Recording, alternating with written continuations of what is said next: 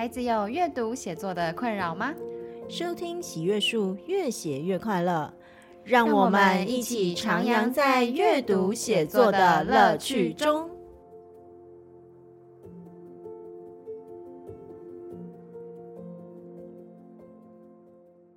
Hello，大家好，欢迎收听本周的越写越快乐，我是冠冠。今天呢，又迎来我们每个月一次的喜悦小书柜这个单元。今天呢，邀请到喜悦树的好朋友商婷老师，他在国文科的补教界打滚了许多年，从传统的国文教学到各种创新教学的尝试，和我们喜悦树也有非常多的交流。那接下来就请商婷老师来自我介绍一下。Hello，大家好。我是商婷老师，今天很高兴呢，来参加越写越快乐这个单元，那跟大家一起聊聊，就是有什么有趣的青少年读物。我先来做个简单的自我介绍，呃，我在补教业其实打滚了蛮多年了，然后不好意思让大家知道一下我的，就是被大家发现我的年龄这样子。那呃，这十多年来，我一直都是在走一个传统教学，比如说就是考试啊、上课啊、复习啊、做题目这一些、这一些的呃上课的内容这样子。那近几年来呢，因为一零八课纲的关系，所以我开始呢也重视了这种素养教育，也把这种素养的教学呢就导入了我的班上。那在这里呢。就是非常感谢我补习班的主任老师们，就是很愿意信任我，让我能够带学生呢进行这样的素养教学。那这样的教学之下呢，我发现小朋友们呢，就是在学习上呢比较有动力，那他们的学习呢也比较有快乐的感觉。我觉得这还是真正的寓教于乐。对，所以像上婷刚刚讲到，我们就很符合我们喜悦书这个越写越快乐的期许。好，就是刚刚大家听应该应该有听到说，像我们喜悦书的两个老师也都是从国中国文出来这样子，所以就是其实我们平常跟商婷啊会有很多的交流，包含我们会一起讨论喜欢的书啊，或者是要选什么书给孩子读等等的。那接下来就是这个节目应该也会蛮常邀请他来聊天的。那就是谢谢商婷刚刚的自我介绍。那今天我们是带来我们各自的一个很喜欢的绘本。今天呢，我们这个绘本也有一个主题。这一集我们上线的时候，其实是应该是六月三十。那六月三十代表紧接着很快的就要迎来什么呢？暑假，暑假，令人期待的暑假。对，但其实我们好像没有那么期待吧？我不知道我自己了。好，因为暑假在即嘛，那相信。听着我们节目的可能是家长，或者是老师，或者是只是我们的粉丝。在这一集里面，我们就会各自分享一本我们很推荐，不管是大人还是小孩，那可以在暑假的时候来好好的享受的一个绘本。我觉得我们今天介绍这两本绘本，家长一定会喜欢，因为暑假来到，其实家长是最头疼的。小孩每天在家里就是有很多时间。所以呢，家长们可以一起来听听看，暑假可以帮小朋友们安排怎样的活动？没错，没错。好，那就是呢，既然讲到暑假，不知道商婷对于暑假的印象是怎么样呢？嗯，就我国小的印象，我觉得暑假是一个非常漫长，然后很无聊，因为只能在家里闲晃。小时候没有去安亲嘛，所以就在家里就是无所事事。然后也没有人可以讲话，也没有人可以玩，就是一个非常 boring 的暑假。OK，那对我来讲呢，我刚刚就质疑了商婷对于期待暑假的那个言论，是因为对我来讲呢，暑假就是一个漫长之外，是一段非常爆炸的时期。为什么是爆炸的时期啊？从小时候开始讲嘛。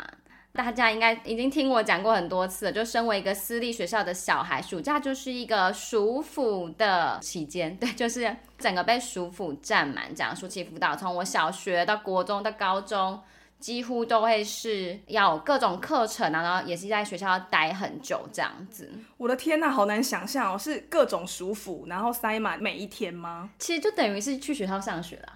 天呐，这叫暑假吗？我的老天呐！对，然后我现在回想到我近几年的暑假的话，就是因为以前在学校是这样子过，所以反而升上大学之后，面对暑假我有一点点彷徨。哎，你也太夸张了吧！暑假哎，我觉得长大之后的暑假对我来讲就是赚钱的好机会，就是安排各种打工、各种家教、上班、下班，然后就开始玩耍，多么幸福啊！哦，没错，啊，就是但但又到我们现在这个阶段来讲的话，暑假就会是我们的嗯努力工作的一个期间。此时不赚何时赚，是不是？哦，然后对，然后也是有很棒，很有很多的机会可以跟小孩接触很多，也是我们。痛并快乐着的一段期间，这样子，各种与小孩交流的时间。对啊，那刚刚讲到对暑假的感觉，然后我听到商婷讲了一个 key word，无所事事吗？对，无所事事。讲到无所事事这个东西，其实我自己会觉得。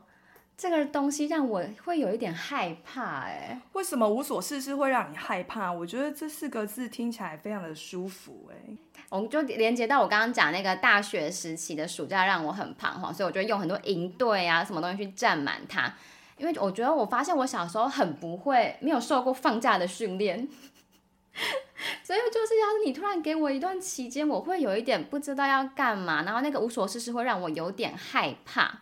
线上的听众们，如果呢你听到就是小孩有对无所事事感到害怕，赶快来我们喜悦树报名线上实体课程，包你呢收获满满。为什么突然有一个 突然有广告插播？没有没有，我没有收钱，就是商婷突然自己在那边。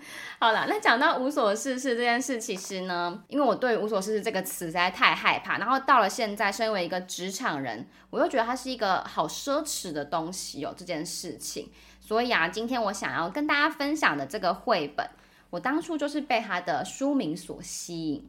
这本绘本的名字呢，叫做《无所事事的美好一天》。哇，听起来就很迷人哎。其实刚才关关老师有提到，就是身为职场工作者，那个无所事事对这些忙碌的人们来说，包含我们，都是非常梦寐以求的。即使啊，就是没有什么事情做，在家里晃来晃去，也觉得非常非常的开心。所以无所事事真的是一个啊，我朝思暮想的一个目标，也是梦想。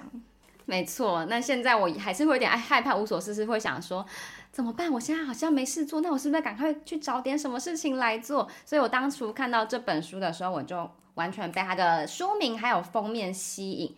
那我来帮大家介绍一下这个绘本。这个绘本呢，是由我个人还蛮喜欢的一个意大利的创作者碧翠丝阿雷玛纳所创作。就我的梦想是把它绘本都收起，但我目前还没有去把它执行下来，因为我。我觉得他是一个很浪漫的创作者，他的作品里面包含使用的色彩，或者是有一些特殊的形式，像他有一本啊，他有用那个描图纸再搭配在里面，那你读起来的时候，那个阅读的体验是很丰富的。总之，我就是很喜欢这个作者。那我那时候看到这个绘本的时候，大家可以看到它的，你们去看它的封面上，他用了一个很亮眼的荧光橘。穿在一个小孩身上，那我那时候就被吸引住，嗯，想说，诶，这个荧光橘的小孩，他为什么会觉得无所事事的一天很美好呢？非常吸引我去翻开它来。诶，冠冠老师，我看到这个荧光橘的女孩啊，她让我觉得就是很亮眼、很吸睛，而且呢，感觉啊，这无所事事的一天真的是一个非常美好。且丰富的一天，你快点跟我们介绍这一本书的内容啦！好，我来跟你们介绍一下它的封面，除了让人觉得很美好之外，但是你翻到背面呢，你会发现它的介绍讲到一句话，他说：“全世界最惨的悲剧发生了。”到底是什么呢？我们来，我来跟大家介绍一下这个故事。首先，一打开呢，就是也是它的蝴蝶，也是大量的荧光橘，非常的亮眼。那这个故事呢，一开始是它的场景是在一个雨中的度假小屋，它在森林中，然后它是一个遗世独立的度假小屋。一个小孩跟他的妈妈来到了这个小屋，他说这是他们第二次来到。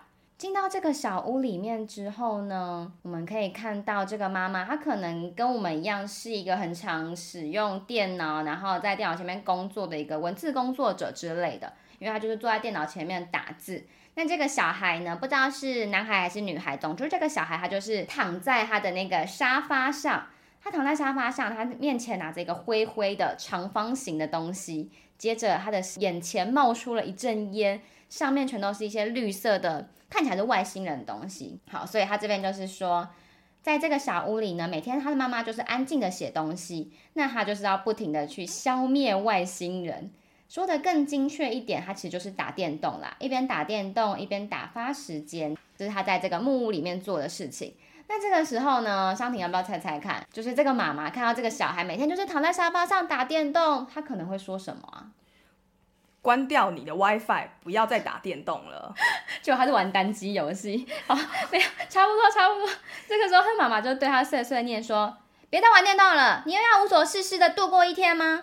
然后这个小孩也很叛逆啊，他就是说：“没错，我什么事都不想做，而且也没什么事好做的。”除了消灭那些火星人，老师，老师，我好喜欢那个小女孩理直气壮的对话哦。对，我就是要无所事事的一天，听起来就觉得好有趣哦。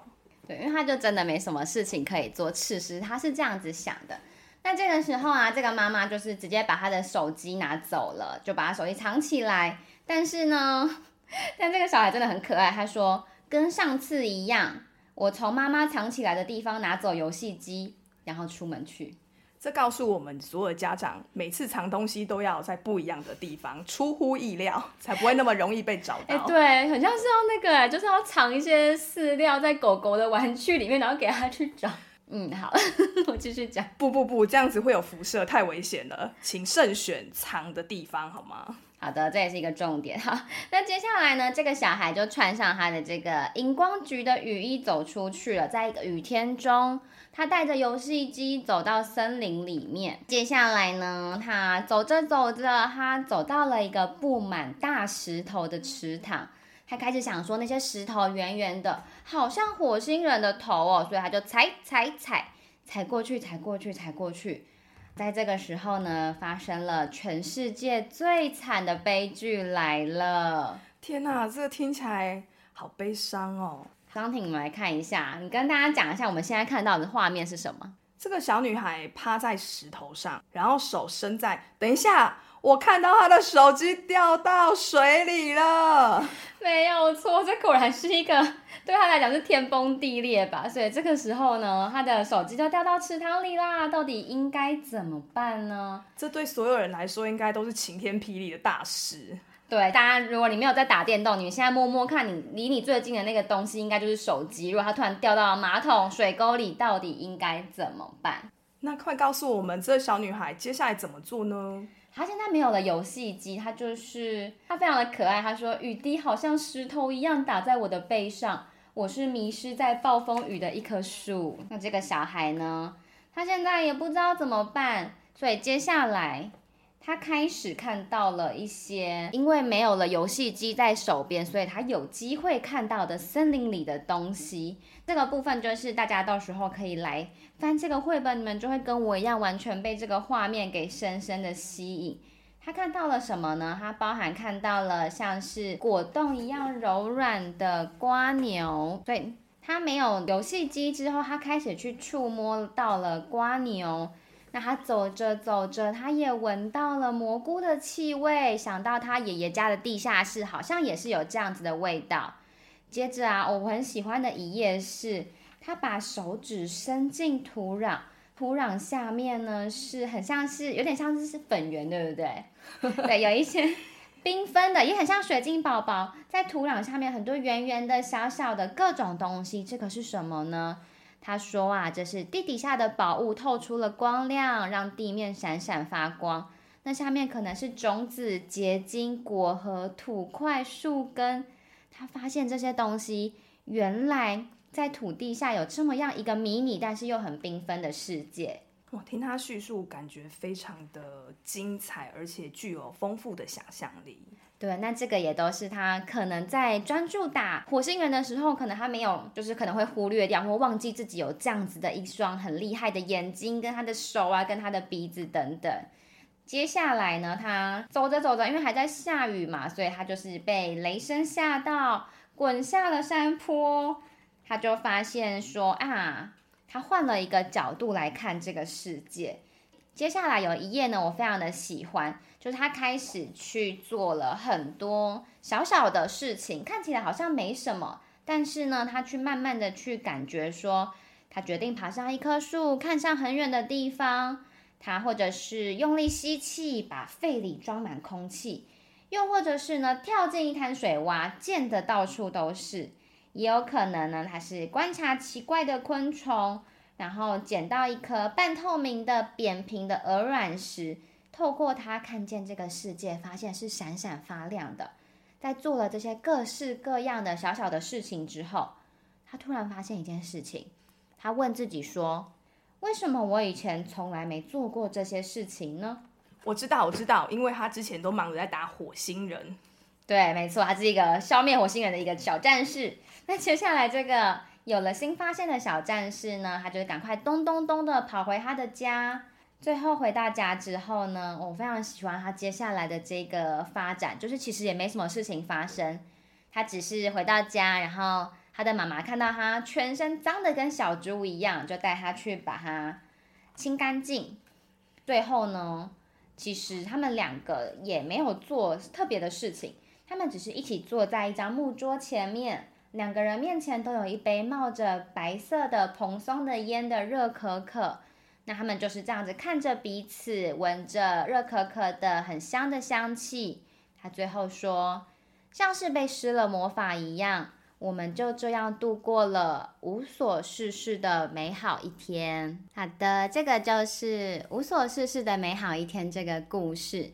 那我很想要问问看湘婷的想法，就是啊，其实一开始这个小孩他会觉得那个我就是要无所事事，我觉得他是有一点点赌气，觉得他就是要这样子很无聊的去度过他的这个时光，他就是要这样子。但是到故事最后呢，反而我觉得这个无所事事变成一个很宁静、很美好的状态。那香婷，你觉得为什么在这一个故事里面，她这样短短的一遭回来之后，会有这样子的转变呢？我觉得是从小女孩她发生那个晴天霹雳的悲剧开始，那个手机掉到了水里。那他再也不用局限在这个小框框里面，再也不用专注在他要消灭火星人这个游戏当中。当他不用再这么的刻意专注的时候，他就会发现，原来他生活周遭有这么多美好的事物等着他去体验，等着他去想象。所以我觉得这是呢，为什么他本来是一个消极的无所事事，而变到最后，而是变成了一个美好又温馨的无所事事。嗯，对，我也觉得，而且其实，在读这个绘本的时候，有一个小小的线索，是他跟他妈妈去，他们不是第一次去，可是这一次好像少了一个人，是他的爸爸。那他没有讲清楚是为什么啦，但是我自己在看的时候，会觉得一开始他那个状态是有一点点，他好像有一些情绪在，但他没有出口，那好像也没有一个可以去陪伴他的人事物。所以他就是会把自己全心全意的抛进那一个小小的框框里面，就是把自己的感官限制在那边，就是他就是沉浸在那个之中。这是我在看他一开始的无所事事的时候感觉到的。但是后来像是他那个对他的游戏机掉到水里面之后呢，因为他少了那一个框框，那个方框之后，反而他的所有的感官在大自然中，他是自然而然的去被开启了。那被开启之后，他就是，我觉得他其实跟陪伴有关系耶。对，我会觉得这个无所事事的美好来自于陪伴，包含在他在森林中的这个游历，是他把自己打开，然后让整个大自然去陪伴他。他也应该是久违的自己跟自己相处在一起。或者是他后来呢，回到家里面，然后他让亲爱的妈妈他们两个人互相陪伴，就只是好好的一起去感觉彼此，然后去感觉生活中那些很小很美的事情。这里我也想要补充，就是。刚才故事里面有讲到说，这个小朋友啊，他就玩的玩回家，然后脏的像小猪一样。嗯，结果这个妈妈呢，她也没有怒斥这个小朋友，反而就是这个故事就是直接带到他们两个一起去享受一杯美好的下午茶时光。我觉得这也是一个妈妈可以包容跟陪伴孩子，然后让孩子的情绪有一个出口的部分。嗯，对啊，所以就是我们想要跟大家分享这个绘本的原因，也是就是如果小孩放假的时候很容易说啊，我好无聊，不知道做什么的时候，我觉得这一本书其实还蛮适合拿出来，就是家长跟小孩一起共读，然后一起去开启那一个无所事事的美好的感觉。因为其实这本书，我觉得他有在讲说，我们要练习。可能去放下那个平常依赖用来杀时间的一个方式，这样子。那其实啊，像是这本书之前，我们这边有一个小孩啊，就之前我们有一堂课是让小孩从我们那个摆满绘本的书柜里面自己去选择一本来写一个他的心得之类的。那之前有一个十二岁的男孩。他就选了这本书，我想跟大家分享一下，就是我觉得为什么这本书很适合大人跟小孩一起共读。那时候啊，那个小男孩他读完之后就写了一些心得，非常的有趣。他第一个心得是他觉得说，哦，游戏机要拿好，不要不小心掉了。的确要拿好，对。然后接下来就是那个有这个一个酷酷的，然后也是平常就是蛮沉迷于电玩的这个男孩，他后来就是他写到说。他觉得作者说的很好，因为作者也放下了游戏机，写了这一个故事给我们看。他怎么知道作者有没有游戏机？真的是也是一个很具有丰富想象力的小朋友哎。对啊，他就是想说，哎，游戏机这么好玩，应该所有的人都会首先是玩游戏机，然后放下之后才能做别的事情吧。好，那他就是写说，让我们知道没有游戏机的一天，还是有很多开心事的。不然以前的人没有游戏机是怎么活过来的？对啊，就是像我们，或是比我们更长的一些人，可能他们小时候也没有那么多的游戏啊，但他们也是可以自己玩得很开心。所以我就是想要跟大家说，其实这个故事很可以引起小孩的共鸣。那他没有要讲什么道理，像刚刚商婷说的，妈妈看到小孩脏兮兮，没有要骂他跑出去，没有要怎样。不过他就是很温柔的，很温暖的，然后最后他们两个又在一起度过那个下午，所以我觉得他其实是一个第一个，他这个剧情游戏机居然不见，他还蛮可以吸引小孩子的兴趣。那第二个呢，他是在这个故事里的小孩，他可能没有这么的乖，但他也没有被训斥，那最后也是有一个温柔的结尾。我觉得他是可以去碰到小孩本来就是很。充满好奇，然后很柔软的那个内心的深处，这样子。在介绍完这个故事之后，就是很想要把这个故事送给一些，如果你们家的小孩还不知道暑假要做什么，他通常闲下来就是想要狂打游戏的那样的状态，或者是其实我觉得他也蛮适合大人的，像我一样，可能是难得空闲下来的时候，反而很害怕无所事事的那一种。嗯，被职场驯化的一些人们，我希望就是这个故事可以让大家不要忘记那个我们其实有的时候就是很无所事事的那种纯粹，然后还有在一段空白的时间里面尽情的去挥洒、去感受的那一个勇气，就是送给大家这个我个人很喜欢的可爱的故事《无所事事的美好一天》。好，那接下来呢，我们就来请哎商婷，不知道要来推荐我们什么暑假适合读的绘本呢？好，接下来呢，由我来跟大家介绍适合小朋友甚至是大人呢适合读的绘本。那刚才冠冠老师有说，就是被职场驯化的大人比较没有自己空闲的时间。那我现在想要来谈谈，就是被世俗价值观驯化的一般人。那在介绍之前呢，我想要问冠冠老师，嗯，就是你对“帮忙”这两个字的定义是什么呢？我如果有人要请我帮忙，我会蛮开心。我想说，哎，我居然是有用的，所以我可能会尽力付出。可是有的时候啊，我有立刻想到，我有的时候真的是我自己承受不住的时候，包含心理或者是身体上承受不住的时候，我其实有的时候会拒绝，但是那个拒绝会让我很痛苦。哎，哦，听起来你是一个以别人需求为优先的个性，就好像是呃别人的帮忙，你会照单全收。然后你也会想尽办法排除万难的去帮助别人，就是使命必达。对，或是呢不帮忙就是没有道义了，这样子的想法。对，就会觉得我如果拒绝，我就是一个坏人，我就是把自己放在第一位，我真的是 so bad，就这样想。真的，我觉得这就是一个被世俗价值驯化的一般人的想法，就觉得说你如果啊有时间不帮忙，你就该死。嗯，对，其实就是有这么夸张，没有错，就会常常陷入那个自我厌弃的状态中。其实我自己也是一个这样子的人，就觉得人家提出要求，人家提出需求，因为他就是有需求嘛，所以才会提出要我帮忙这样。嗯，那我常常就是会啊，好，我接受，我一定要使命必达，一定要做到好，这样，不然我真的就是像公关老师说，就是一个坏人，拍狼。然后觉得见死不救这样子啊，常常自己就是半夜做的要死要活，就就是自己不睡觉。哇！而且我觉得我这样个性其实就是从小时候开始就是这样，所以应该也有蛮多小孩其实也是现在这样子的一个状态里面。对，我们一般就是就是教导，我每次这样子被教导的，就是从小就是别人有难一定要帮忙，然后你有空闲一定要帮忙。对，那这样子呢，就是一个养成一个就是俗世里。人称百分之一百的好人代表，就觉得这样就是一个优秀、优良，然后呢是一个非常顶尖、热心助人，可以选里长伯的人。这样子，就里长伯从小开始养成。那我们要换一个方式问，就是那你觉得好人啊，就是总会让我们联想到优秀。那你觉得怎样是优秀呢？讲到优秀，我自己脑中就会浮现一个排行榜，就会觉得好像是一定要跟别人比较。然后你一定要表现的特别厉害、特别好，才会是优秀。所以像刚刚讲刚刚那个帮忙嘛，你可能就一定你能力没有比别人好，那你就一定要超级积极、超级努力，然后这样才是优秀。好，我从小有一个优秀的限制性信念，嗯、就是呢要乖巧听话，然后最好乖乖的、安静的，不要造成其他人的困扰。有事情最好自己解决，然后也不要提出要求要请别人帮忙。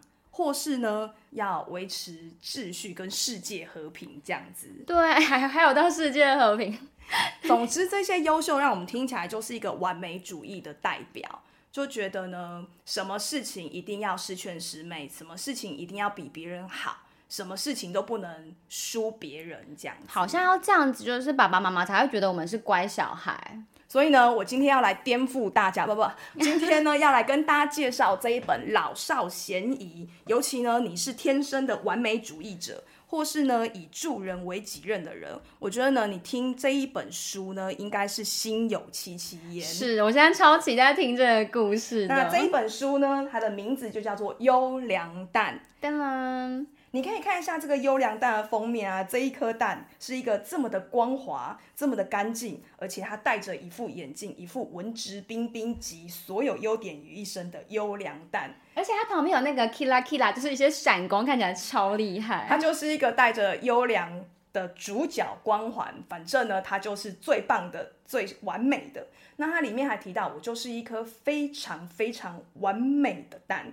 我觉得这一本书很适合大家一起读，那我们一起来看看这一本书吧。那先跟大家说一下哦，这一本书啊，它的作者是乔里约翰，是一位美国畅销作家。那他的绘图呢是皮特奥瓦德。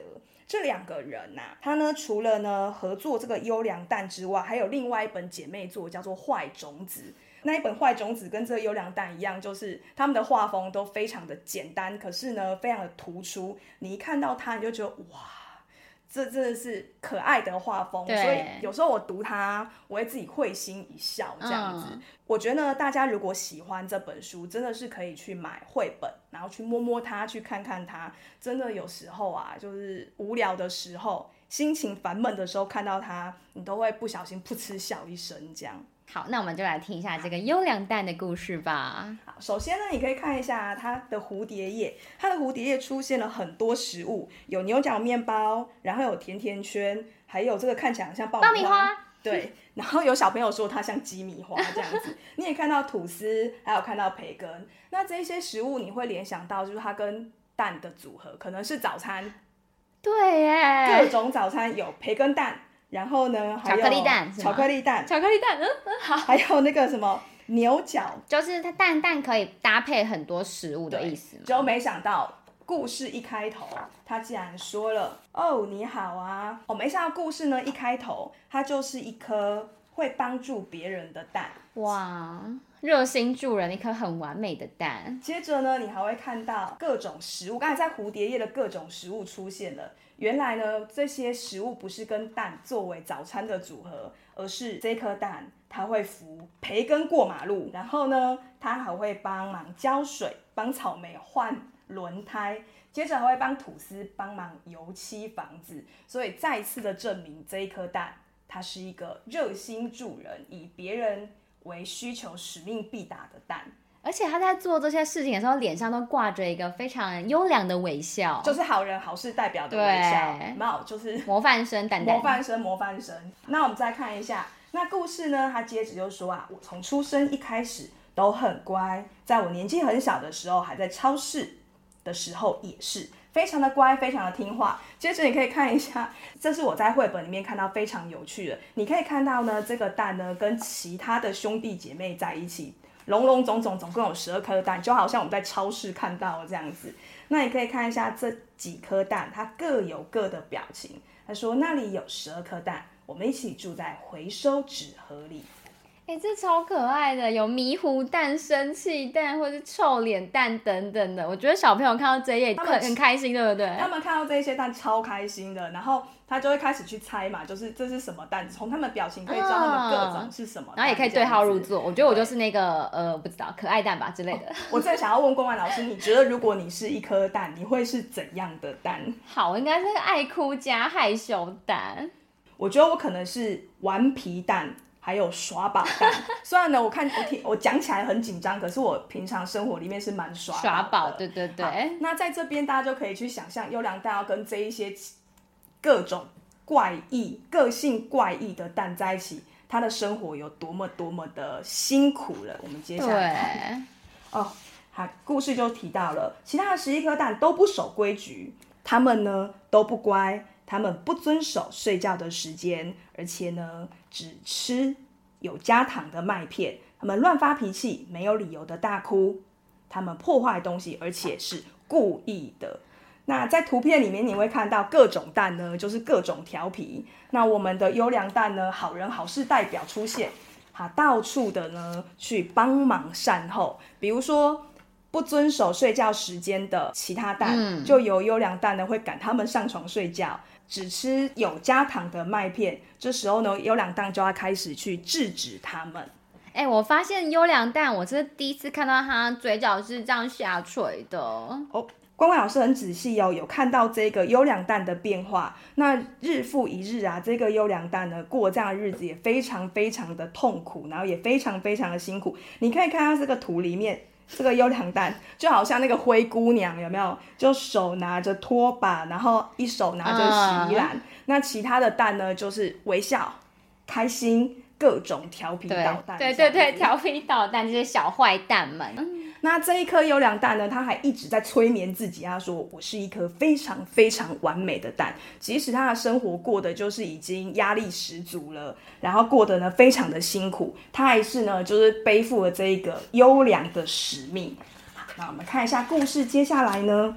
哇，接下来这个蛋好可怜，它的头上被那个他们在乱玩卫生纸缠住，然后看起来非常像绷带，感觉好像这时候心里面也受伤了。没错，我们的优良蛋开始呢，不只是心理受伤，连身体也开始受伤。你还会看到这一幕很有趣哦，就是那个其他的蛋就是捣蛋，竟然在这个蛋后面贴上“踢我”两个字，你就知道这个优良蛋他每天过的这个生活有多么的疲惫。多么的防不胜防其他蛋的这个导弹，那你也可以看到这个优良蛋，它的头上开始出现了裂缝。对，现在很像茶叶蛋哎。对，他说啊，一颗命运般的一个命运般的早上，我发现蛋壳上出现了裂痕。然后旁边还有天呐锵的那种声音，那这个裂痕呢，也代表着我们的优良蛋呢，身体也出了一个问题。这优良蛋他就说呢，我头痛欲裂。然后你会看到这优良蛋呢，非常的爱护自己的身体，他还去看了医生，然后还照了 X 光这样子。那你就会发现，医生告诉他，你真是压力太大了，所以你的生活要做一些调整。嗯、那我们的优良蛋他就说了，我的头快裂开了，真的有些事情。我得要改变，我真的是受够了。那读到这里啊，其实我非常非常的震撼。就是其实啊，他也在提醒我一件事，就是当我们人啊在生活中有一些受不了事情，或日复一日重复的事情的时候，有多少人可以像这个优良蛋一样，他决定要改变自己？那他不是去抱怨别人，而是他愿意呢去回来重新的审视自己，改变自己。那我们来看一下这颗优良蛋呢，他开始改变，他怎么改变呢？他决定离家出走。你可以看一下，他就是一个可怜的小伙子，嗯、然后背着包包，戴着帽子。那你也可以看到他脸上的那个一百分的笑容已经不见了。对，现在看到他可能不会觉得他是优良蛋，就会觉得他是一个离家出走蛋这样子。对，他是一个裂痕蛋。好，那我们看一下那天晚上我离开了这颗优良蛋呢。离开之后，他变得很沮丧，因为这是他第一次离开他其他的家人们。你也可以看到他在这个月光下，虽然很孤单，但你可以看到他这个吊床上躺着。他说啊，旅行中我在星空下专心的思考我是谁，我需要什么。那我觉得人啊，在孤单的时候。或是在独处的时候，就会不禁思考这样的问题：我是谁？我需要什么？接着，我们可以看一下这一颗热心助人的优良蛋，他开始发现自己需要什么之后呢，他开始改变了自己的生活情况。公文老师，你可以看一下他有哪些改变呢？哎，我先觉得，我觉得这页好像刚刚那个无所事事美好的一天里面那个小孩开始去在。森林中做各种探索的那个排版哦，他也开始开始去做很多事情。他散步、看书，或者只是坐在那个粉红褐的游泳圈上面漂浮，或者是写日记、吸气、吐气，甚至开始画画。是，你会看到这个蛋，它开始啊，由原本的去管别人，然后现在呢，完完全全的把这个专注力跟注意力。回到自己的身上，开始去做一个个人的活动。那你也可以看到，真的就是像刚才那个无所事事一样，他开始呢，把所有的注意力放在生活周遭，还有培养自己的专长或兴趣上。嗯，而且他现在表情变得还蛮多元的，不是只是一个，好像就是。一个面具一样盯在那边那个微笑，还有各种享受的表情出现。而且你还可以再发现一个小细节，什么什么？你可以仔细再观察一下这一颗蛋，它上面的裂痕怎么了？它的裂痕是不是越来越缩起来，越来越愈合那种感觉？没错，所以这是一场身心疗愈之旅。这样子，你会看到它的裂痕从裂到整身，然后现在慢慢的、慢慢的只剩下头顶一点点。嗯那我觉得很有趣的是这里，他说：“难得我有了自己的时间。”这一颗蛋，它竟然在用小黄瓜敷脸。我真的是跟小朋友看到这里之后就哈哈大笑，就是没想到这么可爱耶！就是你可以想象一颗蛋，它在用小黄瓜敷脸嘛？对，让人很想吃掉它。那有了自己的独处时间之后，你可以看一下这一颗优良蛋最后有怎样的变化。哇，他最后啊，他站在镜子前面，然后他的前面跟后面看起来又是回到那一颗完好无缺、亮晶晶的那一颗蛋壳的样子。有没有觉得它就是一个晶莹剔透、闪亮亮的优良蛋？对，他看起来好像回到之前原本那样，但肯定有什么不一样了吧？有有，你有看到他有打了一个蝴蝶结哦，真的耶，就是感觉比之前更成熟了，好像更稳重了，然后对事情呢也有比较持重的想法。渐渐的呢，蛋壳上的裂痕开始消失，我再也不会头痛了。我们恭喜他，太好了！只要心理好，生理呢也会跟着好。接下来我们可以看一下这一幕最有趣了，我们的。优良蛋，他开始冥想跟静坐。他说：“我感觉我找回了自己。”这一幕呢，就是一个非常可爱。你会看到一颗蛋，然后上面顶着很多石头，然后这些石头四平八稳，让人家感觉是非常非常的平静。对，他坐在那种就是日本枯山水的那个景色中呢，然后旁边有一束盛开的樱花，让人感觉到那种禅意。这一幕让我觉得他的重心完全是在自己的身上。感觉是外面的一些事物再也不会影响到他，然后他自己好像也有一个界限可以去取舍。接着我们来看一下优良蛋最后会不会回到他的家人身边呢？那如果回到家人身边，又有怎样的变化呢？所以我做了一个重大的决定，我要回家去找朋友。毕竟在外面也有点孤单了。当自己调整好身心状况之后，原来烦人的事情也会变成是一个非常吸引你，或是呢让你想念的事情。所以你会看到呢，我们的优良蛋它真的回到了家人朋友的身边，然后你也会看到调皮捣蛋继续。可是我们的优良蛋已经有一副应对进退的方式了。然后很有趣的，你可以看一下，这次我知道我可以怎么做，我会试着不要担心太多。我对朋友好的时候，也会对自己好。你会看到他就是带着朋友一起去做小黄瓜敷脸，对，一起 SPA 这样。对，就觉得哇，原来呢，自己身心疗愈之后，你也会己欲立而利人，己欲达而达人，把自己觉得好的活动带给其他朋友。对，哎，其实他的周遭环境没有改变呢，是他的周遭环境都没有改变哦。光老师，你真的很仔细，就是其实你会在这一本书看到环境依旧，可是真正改变是自己的心。那也告诉我们说，如果自己的心改变了，其实呢，外境也会跟着改变。我们来继续看下去，接着你会看到啊，这几颗蛋虽然他们对这颗优良蛋非常的不友善，可是其实呢，他们也非常的想念优良蛋。当优良蛋回家之后呢，这些蛋呢还举了一个欢迎回家的牌，他们就说了欢迎回家。原来大家都很想我，我也很想他们。哇，好温馨的结尾。那故事到最后呢，这颗优良蛋呢，它再也不是呢告诉别人我是一颗非常非常完美的蛋，而是呢，它有一个改头换面的改变。那他说呢，我发现虽然朋友不完美，但我也不需要表现完美，我可以放轻松的接受。这是这一本优良蛋带给我们的。一个启发就是，其实呢，外境呢，它真的不会改变。可是我们可以尝试呢，去放开我们的界限，然后呢，去轻松的接受。最后呢，他们终于团圆了。我们是一盒完整的蛋。那他最后就说了一个“回家真好”。其实这本故事让我觉得啊，我们平常抱怨的事物，是因为我们没有仔细静下来去看看自己有什么调整。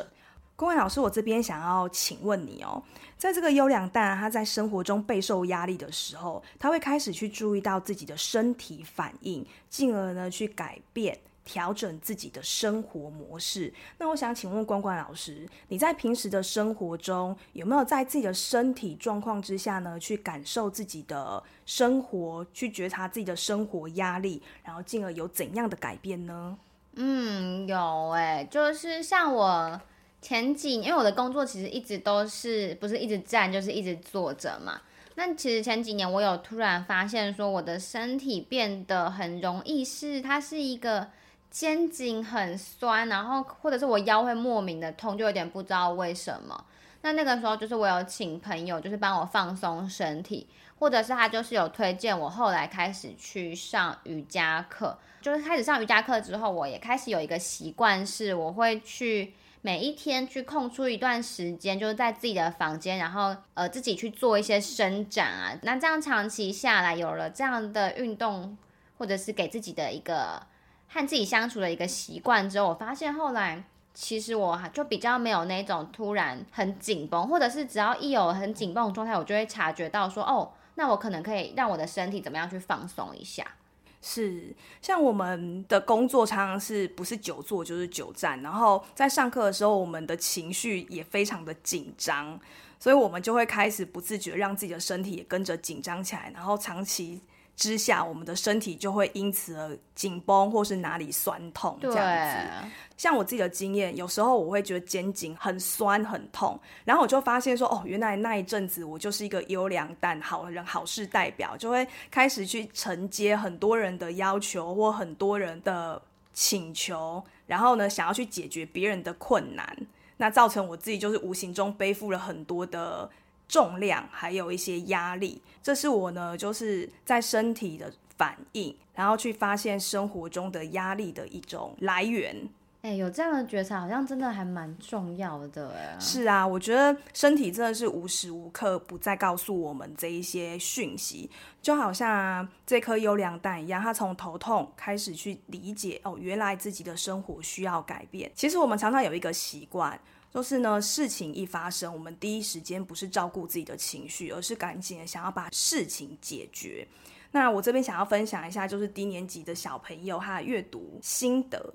他们说啊，在遇到难过的时候，他们会选择就是回到自己的房间，或躲在棉被里面，坐在床上，然后好好的安静一会儿，或是大哭一场，然后让自己的心情可以平复。我觉得这是一个给我们大人一个非常好的一个学习的榜样，就是在事情发生的时候，其实是好好照顾自己的情绪，而不是急着想要把事情处理好。嗯，所以不管是大人还是小孩，我觉得好像都可以在这个优良蛋的故事里面去得到一个可以怎么陪伴自己的一个小小的方向耶。所以我觉得留时间给自己是非常非常的重要的。那最后呢，我想要再一次的总结一下，生活中的一些身体或心理的状态，有没有可能就是生活的压力，或是一种生命提醒，提醒我们停下脚步。然后好好的呢，去审视自己的生活模式或信念，进而去调整自己，然后转化自己。这也是我很想要在暑假前分享给大家这一本书的原因。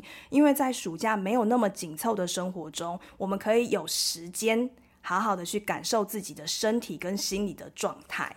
嗯，对啊，所以就是大家听到这边下来，其实我们这。适合暑假读的这个绘本的这一集里面，然后我跟关关跟商婷，我们推荐的并不是那一种可能很热闹啊，或是很夏日气息的绘本，我们反而都各自推荐了一个，它是一个很沉淀，然后回到自己身边的一个故事，因为我们都会觉得说，可能其实其实小孩也会需要这样子的沉淀呢。对，因为暑假它会是一个很适合静下来去跟自己相处，然后去做一些反思的期间。呃，暑假应该大家都会帮小孩排蛮多事情的啦，这个都很好啊，因为非常的充实嘛。但是我们也想要提醒大家，可以注意一下，是不是平常的生活中，不止暑假，那有没有给小孩留下一些，他们真的是可以自己跟自己在一起，就算是无聊，其实无聊也是需要练习去怎么面对的。对，就是有这样的一个时间，在暑假这个漫长的夏日中，我们就还蛮适合去做这样子的，可能跟小孩一起共读这样的绘本，然后带他们去一起想一下自己的生活可以有哪一些的调整，或加入哪一些调剂。那接下来就是两个月过后，又可以用一个全新的样子，就像那个优良蛋的裂痕慢慢的消失之后，又可以迎向一个新的开学的挑战。那当然啊，就是 我们这这一次的这两个绘本，也是让我们两个彼此都很有感。因为就算我们是没有长假可以放的大人，我们没有暑假，但我们平日中的假期或者是一些空档，我们是赶快利用这个空档去想说还有什么事没做，这样急急忙忙、匆匆忙忙的去为了让自己在社会上有一个位置在，然后去努力呢？还是我们可以再把时间留给自己？对，这就是。这一次跟大家分享两个很不一样的，我觉得好像也是可能在暑假读，好像会有一种凉下来、一种心境的一种感觉的这两个绘本跟大家分享。其实我觉得这两本绘本不只是暑假可以读，平时真的可以读。如果你是一个生活很紧凑，然后像一颗陀螺一样转呀转的人，真的可以读读冠冠老师推荐的《无所事事的美好一天》，去享受那种短暂的独享时刻。那如果呢，你是一个乐于助人，然后热心公众事务却没有得到预期快乐的人，或是觉得自己跟生活格格不入，那也愿意回头去看看自己，愿意调整自己的人，任何只要你想要把注意力放回自己身上却苦无方法落实的人，都欢迎来阅读我刚才推荐的优良单。是的，那一样我们要鼓励大家可以去阅读，或者跟小孩一起阅读，所以我们这一次一样会准备了一个。大家可以跟我们交流的一个提问。好，那这个问题呢，大家一样是可以在我们本集的资讯栏有一个留言给单集的连结，或者是我们在发布本集节目的贴文里面的留言区也可以，在我们的 Facebook。那这次的提问呢，是想要请大家可以带着小孩一起去讨论说，在暑假期间，除了三 C 的享受，包含看电视、打电动、平常那些享受之外，你会想体验看看哪些活动呢？请列出五到十项的计划清单。这五到十项呢，可能是你平常没有时间做的，小孩平常上课没时间做，或者是我们也蛮欢迎大人可以列出这样的清单的。那也可以去参考这两本绘本的内容，去把这五到十件小小的事情，然后没有做过的事情，可以去放松下来体验的事情列出来，来跟我们分享哦。好，那今天呢，我们的暑假绘本的推荐就先到这边。我们想要祝大家有一个即使无所事事，但是也可以很自在、很愉快的假期。今天的节目就先到这边喽，大家拜拜，拜拜。本节目由喜悦树制播，喜悦树是一个专门提供中小学生阅读写作课程的单位。我们的节目越写越快乐，会在每周五中午同步更新于 First Story、Spotify、Apple Podcast、Google Podcast 等各大平台。欢迎大家继续收听，喜欢的话也可以订阅并开启小铃铛。今天的节目就到这里。我们下次空中再会。